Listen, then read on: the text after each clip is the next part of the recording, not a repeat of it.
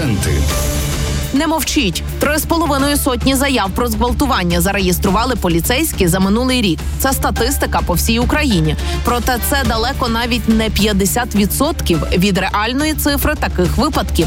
Постраждалих від насилля просять не боятися і звертатися до поліції одразу. Тоді є шанс покарати кривдників. А про перші прояви домагань на роботі і що робити, дізнавалися наші журналісти. Якщо ви помітили бодай найменші прояви домагання від колег чи керівництва на роботі, цього терпіти не слід. Це дії сексуального характеру, поплескування чи погладжування вашого тіла, коментарі щодо вашого зовнішнього вигляду, непристойні пропозиції, погрози, залякування. Також це можуть бути жести, які означають ту чи іншу дію. Ви маєте зрозуміти межу між фліртом і домаганням. Основна ознака домагання це слова чи дії людини, які у вас викликають дискомфорт, огиду, страх. Орієнтуйтесь саме на це. Щоб запобігти подальшим домаганням, слід першочергово поговорити з кривдником, якщо це безпечно для вас. Пояснити, що такі висловлювання, що фізичні дії неприємні вам, а також повідомте, що наступного разу звернетесь до роботодавця зі скаргою або ж зверніться до вищого керівництва, якщо домагання є з боку дирекції. Головне не боятися. Якщо ж розмова не допомогла, спробуйте зібрати докази. Це можуть бути скріншоти з переписок у месенджерах, аудіозапис, відеозапис, свідчення колег. Так ви зможете звернутись до роботодавця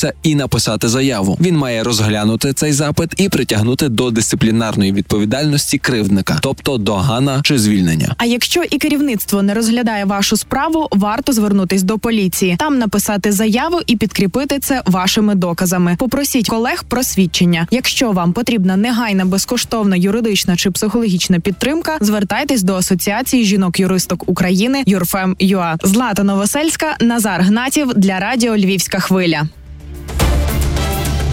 akcenty.